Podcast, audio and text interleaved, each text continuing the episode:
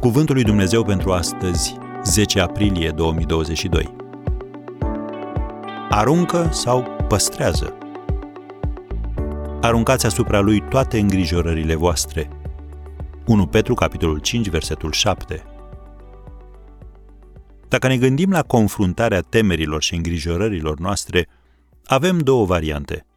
Să le aruncăm asupra Domnului sau să le păstrăm și să încercăm să le gestionăm singuri. Când comuniștii au ajuns la putere în China, misionara Isobel Kuhn a fost obligată să plece din țară și să meargă pe jos prin munții acoperiți de zăpadă până în Burma.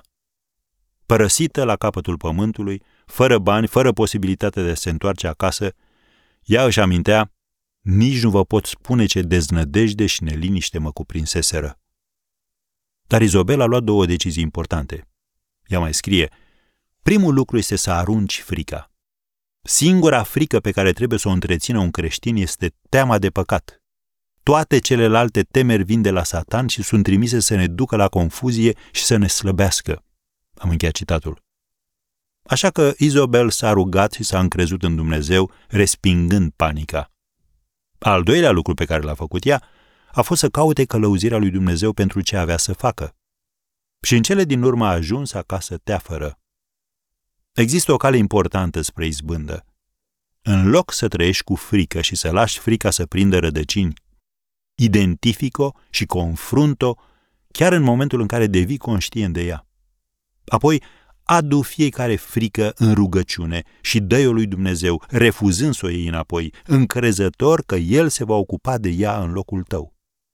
Și nu face lucrul acesta numai cu o parte din fricile și îngrijorările tale, fă-o cu toate, așa cum te îndeamnă Scriptura. Aruncați asupra Lui toate îngrijorările voastre, căci El însuși îngrijește de voi. Nu vei fi niciodată cu adevărat liber de frică și de îngrijorare, dar prin harul lui Dumnezeu te vei descurca mult mai bine decât în momentul de față.